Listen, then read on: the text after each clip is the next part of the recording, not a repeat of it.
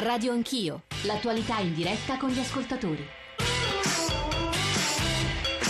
Sono le 9.05, Radio Anch'io stamane a Milano, a Baggio, periferia ovest di Milano, per forse troppo ambiziosa l'espressione proseguire il suo racconto delle periferie eh, italiane, ma almeno provare a dare la parola a pezzi di paese che sui mass media sono poco presenti. Abbiamo cominciato a farlo con i tanti ospiti che noi abbiamo in questa piccola stanza, lo stanzino è proprio la definizione di questo centro di prossimità che è attivo qui a Baggio da almeno da, da più di dieci anni, insomma, nel quartiere Aler, che è il quartiere delle case eh, popolari e che cerca di incrociare e di nuovo dico lenire il disagio sociale che obiettivamente in questo quartiere c'è ci è stato almeno in parte raccontato da Maria Luisa Arruzza, da Stefano Lampertico, da Alessandro Pizzoni, da Paolo Lambruschi, che sono solo alcuni degli ospiti che sono qui attorno a me. Volevo ripartire, io provavo a dire alla fine della prima parte della trasmissione che le parole che state dicendo, che vengono in parte dal mondo cattolico, perché qui c'è molto associazionismo cattolico che dà una risposta a un certo tipo di problemi di questa grande città, la città dell'Expo, ricordiamolo,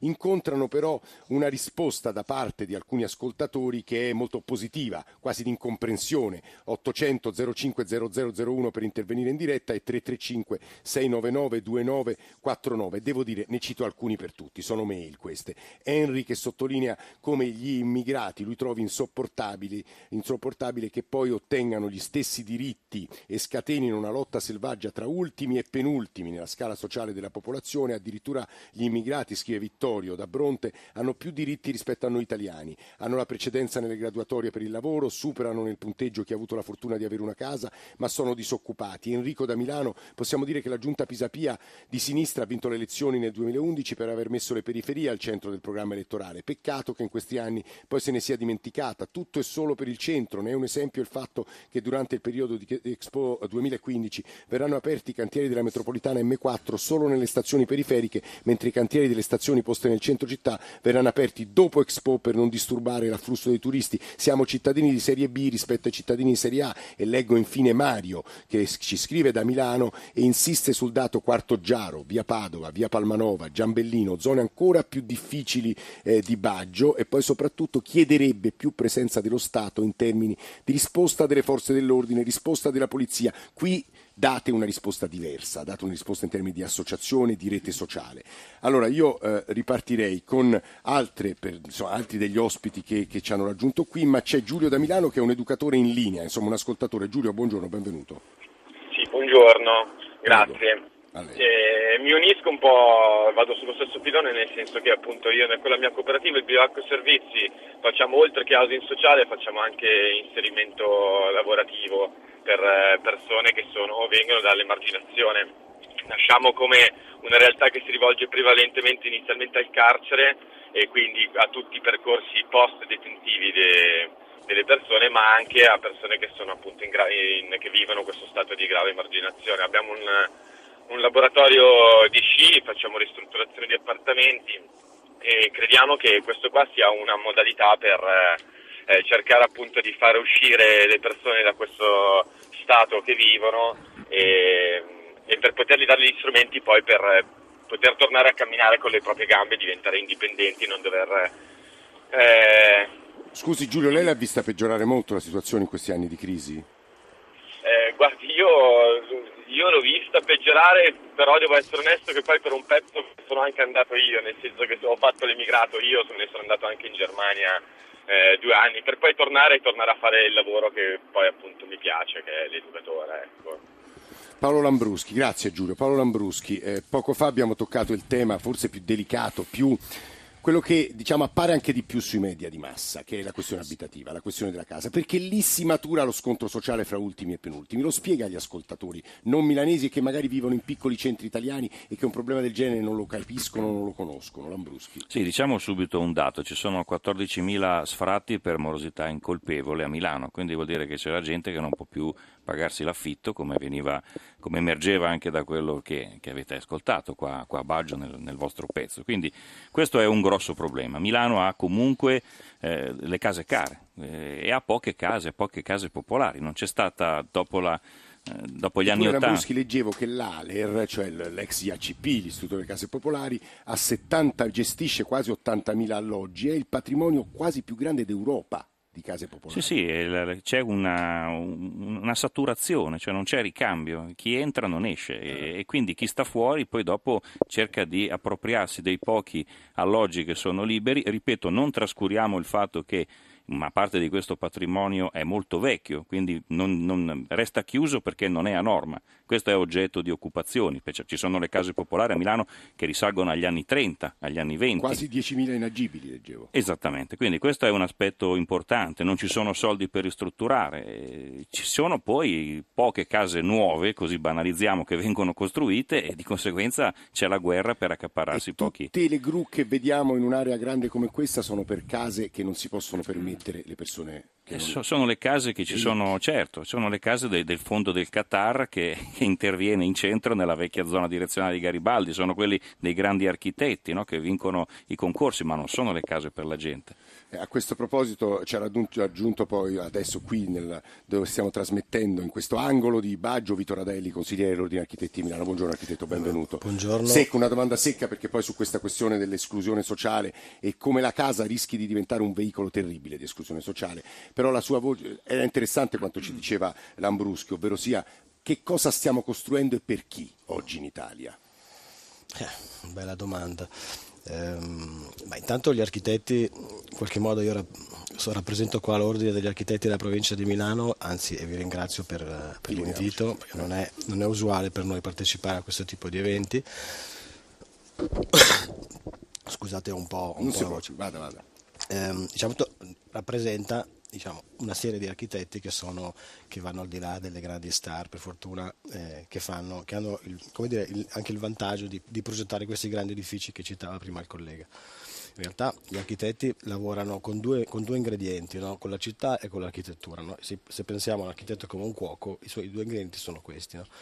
Per cui ci sono architetti che fanno, eh, che fanno, grandi progetti, ci sono architetti che si occupano di, di, di, di progettazione partecipata, per cui come dire, cerchiamo, cercano i nostri colleghi eh, di trovare lavoro intercettando tutte le domande, per cui dire che, doma- che, che, tipo di città stiamo costruendo è una domanda molto complicata, meriterebbe. Però l'impressione è che la pianificazione non guardi all'esclusione sociale, questa è l'impressione. No, beh, so, adesso io non voglio, per, per carità, non, eh, non, voglio difendere l'ALER perché non, non è questo no, evidentemente il nostro ruolo. Ci sono dei programmi, di, magari anche insufficienti, di, dire, di, di contratti di quartiere, di che cercano di lavorare su quel tema lì. Sono insufficienti? Beh, forse sì, eh, forse bisogna perfezionarli. Perché l'abusivismo è obiettivamente un problema grande, particolarmente acuto a Milano. Volevamo farvi ascoltare una storia a nostro avviso molto significativa perché Nicola Amadori ha incontrato una ragazza che spiega le ragioni dell'abusivismo.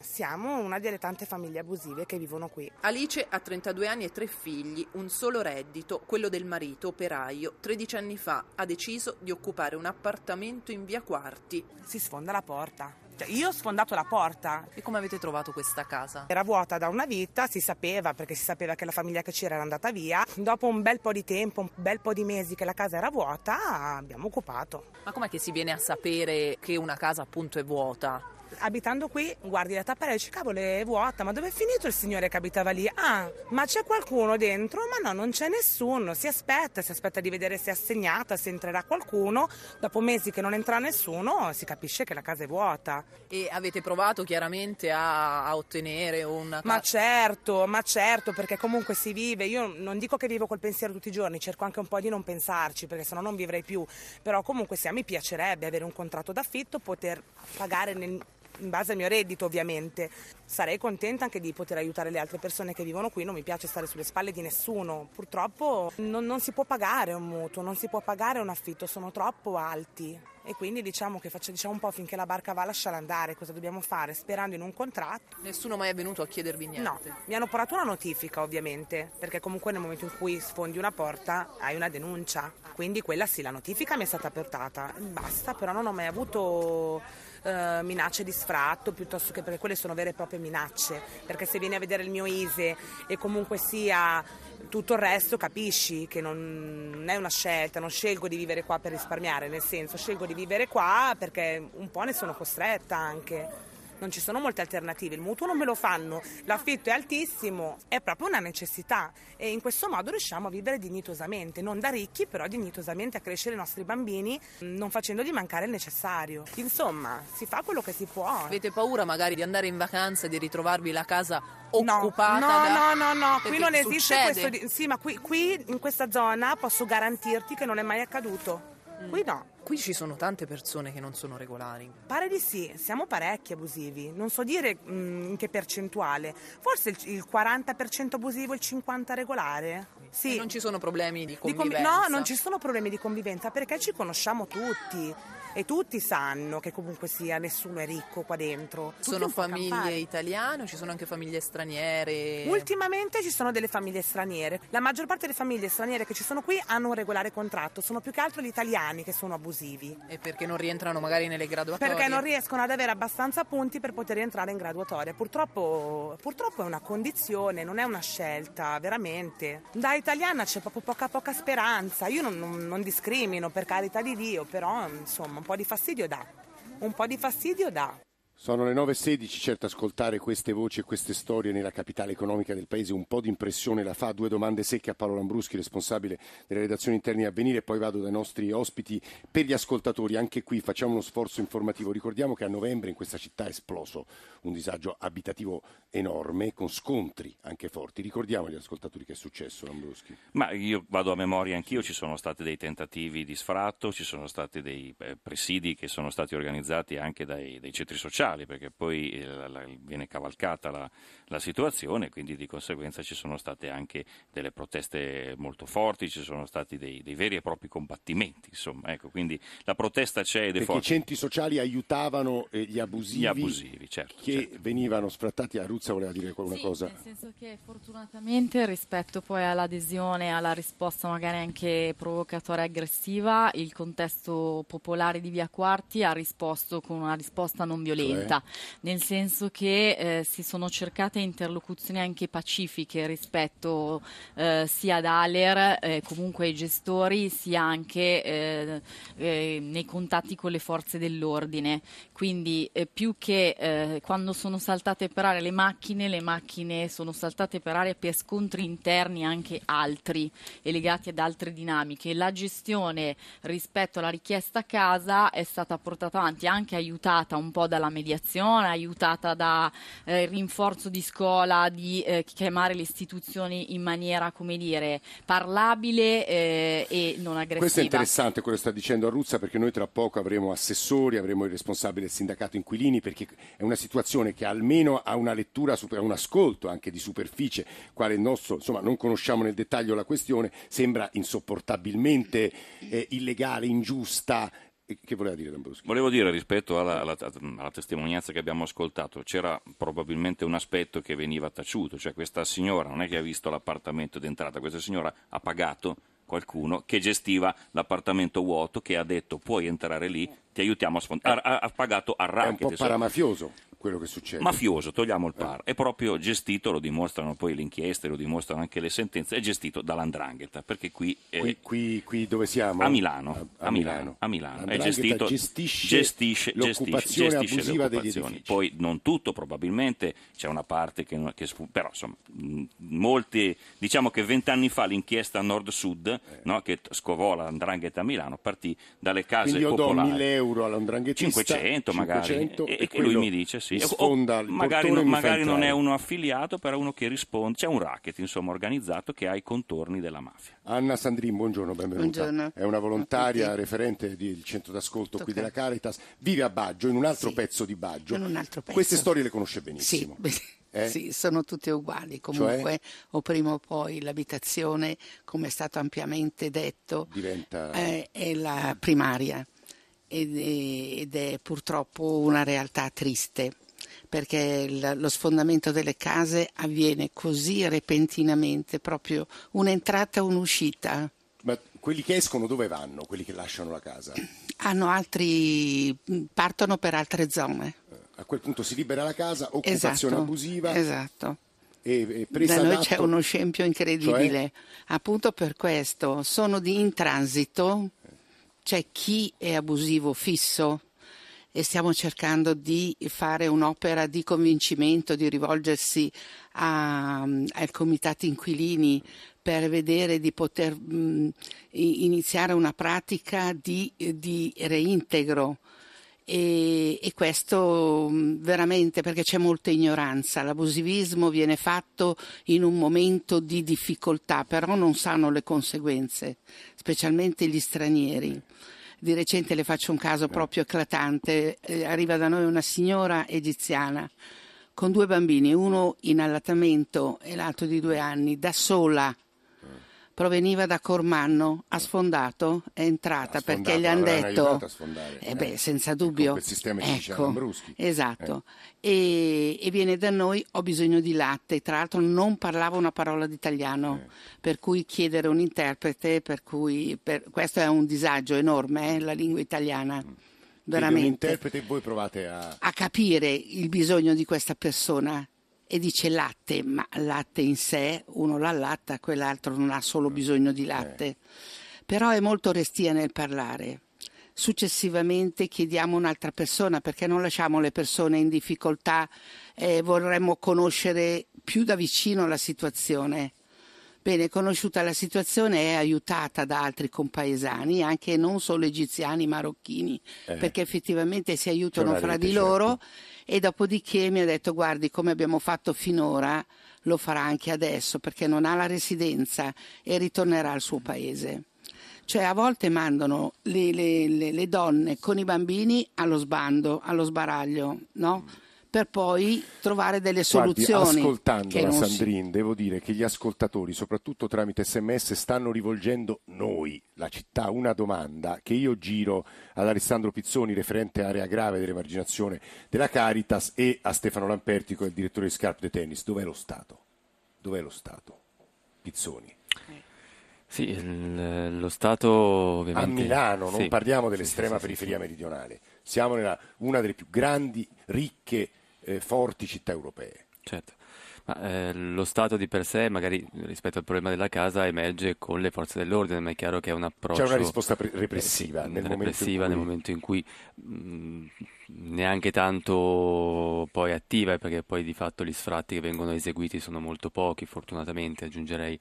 Ehm, in realtà poi se pensiamo al comune di Milano i servizi sono anche molti eh, attivi nei limiti che poi insomma del, de, dei tagli effettuati dal governo sempre più, ehm, forti. Più forti. Eh, però è chiaro, insomma, mh, la, la, presenza del, del, privato sociale è in realtà quello che fa la differenza anche per una questione di capillarità. Eh, I centri di ascolto Caritas, per esempio, eh, hanno questa caratteristica fondamentale della capillarità, di una presenza eh, micro insomma, di territori, che, eh, che, è quello che poi crea la relazione e che permette anche agli operatori di, di entrare nel, nel merito e nel, delle, delle, problematiche specifiche di quel quartiere. Eh, Stefano Lampertico, quando immagino c'è un'occupazione abusiva o un tentativo di sgombero, uno sfratto, è un, un, un raro momento, spero raro, eh, di scontro sociale, in dubbio. A Milano ce ne sono stati moltissimi. Che cosa può fare non tanto il privato sociale, ma che cosa davvero può fare lo Stato per evitare che accada? Lei cita continuamente, cita continuamente poi qui so, vedo che c'è Leo Spinelli, che è il segretario eh, del sindacato inquilini e della, della CISL, e poi Gian Valerio Lombardi, che è presidente dell'area di Milano, quindi voci assolutamente coerenti con le cose che stiamo dicendo. Ma vada avanti, Lampertico. No, assolutamente, direi che, mm, come dire, mi verrebbe da dire innanzitutto che lo Stato in questa zona è qui a pochi chilometri dove il primo maggio si inaugurerà Expo. Ecco. Eh. E, questo, e questa mi sembra è già, l'aspetto grandioso. Mi sembra già una, una risposta mm, così. Eh, quando ci sono questi elementi di tensione che sono benissimo raccontati dai media e che sono raccontati dai viaggi dei grandi giornalisti nelle zone periferiche, Garlerner su Repubblica, sì. Verdelli su Repubblica, insomma ne abbiamo letti tanti, eh, emerge questa tensione sociale, questa frattura sociale che, eh, lo ripeto, lo ribadisco, eh, è dettata soprattutto da un esplodere della situazione di crisi e di povertà in cui le famiglie italiane versano e in cui si fatica a trovare delle risposte concrete. I dati presentati ieri dalla Caritas italiana sono dati allarmanti che, eh, Aggiungo l'Istat, ieri 23% delle famiglie italiane vive in una situazione di disagio economico. Esattamente, esattamente sono, sono, se aggiungiamo il problema della disoccupazione, la disoccupazione giovanile che ha cifre a doppia cifra che in sì. Europa non, non, si trovano, questo non fa altro che alimentare le tensioni. Ma io ribadisco, in questo, in questo quadro di periferie L'importante è esserci con servizi di prossimità, con servizi concreti, con risposte concrete, non soltanto eh, con, eh, con la repressione. Diciamo. Non soltanto con, esatto, con Pizzoni voleva dire una cosa? Sì, volevo aggiungere una, un aspetto rispetto allo Stato. Eh, vorrei ricordare che l'Italia, assieme alla Grecia, è l'unico paese eh, in Europa che non ha una forma di reddito minimo sì, di inserimento. Questo è un punto, no, ne abbiamo discusso mille volte perché il Movimento 5 Stelle nelle nostre trasmissioni è un punto su cui batte moltissimo. Siccome è con noi Gian Valerio Lombardi, volevo introdurre il suo intervento che è il presidente dell'Aler di Milano che si occupa dell'edilizia eh, popolare in questa città, patrimonio gigantesco, farmi aiutare poi eh, da Lambruschi, responsabile di relazioni interne di Avvenire, per ricordare agli ascoltatori che l'Aler ha un debito gigantesco, Lambruschi, sbaglio? Sì, sì, questo sì, ma poi ne parla poi sì, eh, Gian Valerio Lombardi. Eh, cioè ha sulle sue spalle, credo... Purtroppo, e poi ne parlerà lui, l'altro ieri ha dovuto vendere una, alcuni appartamenti, insomma c'è stata un'asta, e, insomma c'è state anche molte polemiche da parte delle persone che sono, sono, per strada, che non hanno la possibilità di pagare l'affitto e dicono ma come? Anziché costruire fate cassa e vendete. Quindi l'esigenza di fare cassa... Gian Valerio Lombardi, buongiorno, benvenuto, Presidente Aler Milano. Ci sente Lombardi? La Aler sta per azienda lombarda edilizia residenziale. Lombardi non ci sente, se non ci sente aspetto, facciamo intervenire eh, l'architetto, l'architetto, presente qui con noi nel, questo, nel luogo, eh, qui a Baggio, da dove stiamo trasmettendo e Lombardi lo sentiremo dopo il GR. Lombardi adesso c'è? Lombardi non c'è, quindi Vito Radelli sì. voleva dire una cosa. Sì, un, un, architetto, un flash sì, architetti di Milano. Sì. Sulla domanda allo Stato dov'è. Eh. È chiaro che è un sistema complesso fatto di luce e ombre, però ehm, un'ombra, una criticità che noi riscontriamo nei comuni ehm, della provincia di Milano, che è il territorio nostro diciamo, di, di, monitoraggio, è che c'è una legge dello Stato, che è la famosa legge 167 del, del 62, che era una legge che in, in un periodo storico che doveva sì, identificare sì. le aree per le case popolari, la legge è ancora lì, cioè è ancora vigente, una legge dello Stato, eppure praticamente pochissimi comuni ehm, la utilizzano e questo vuol dire che vuol dire manca uno strumento, probabilmente mancano gli investimenti, però è un, seg- è un segnale di criticità della, della, presenza dello Stato. Mancano due minuti al giornale radio. Leo Spinelli, buongiorno, benvenuto.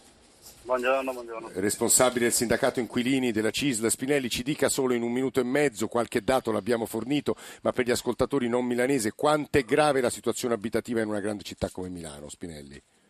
Beh, guardi, lei considera che ci sono 23.000 famiglie in graduatoria per avere una casa, una casa, popolare, ci sono in questo momento 750 famiglie circa che hanno un'assegnazione fatta sulla carta, cioè che hanno in, effetti già avuto un, la, l'assegnazione di un, sì. di un alloggio che non gli verrà mai offerto e di queste 240 famiglie sono in mezzo alla strada. D'altro canto ci sono 9.800 alloggi pubblici sfitti e 4.000 occupazioni senza titolo che non rubano la casa a nessuno, io dico, eh, dico sempre, e una situazione gestionale complessiva delle case pubbliche e dei quartieri popolari che è una situazione assolutamente eh, d'abbandono. In, indecente per un paese come l'Italia, mi permetto di dire. Assolutamente indecente, ma purtroppo è una situazione che è sempre stata declinata così nel corso del, del, del tempo e, del, e, degli anni. Qualcuno diceva prima dov'è lo Stato, ma io devo dire eh, francamente che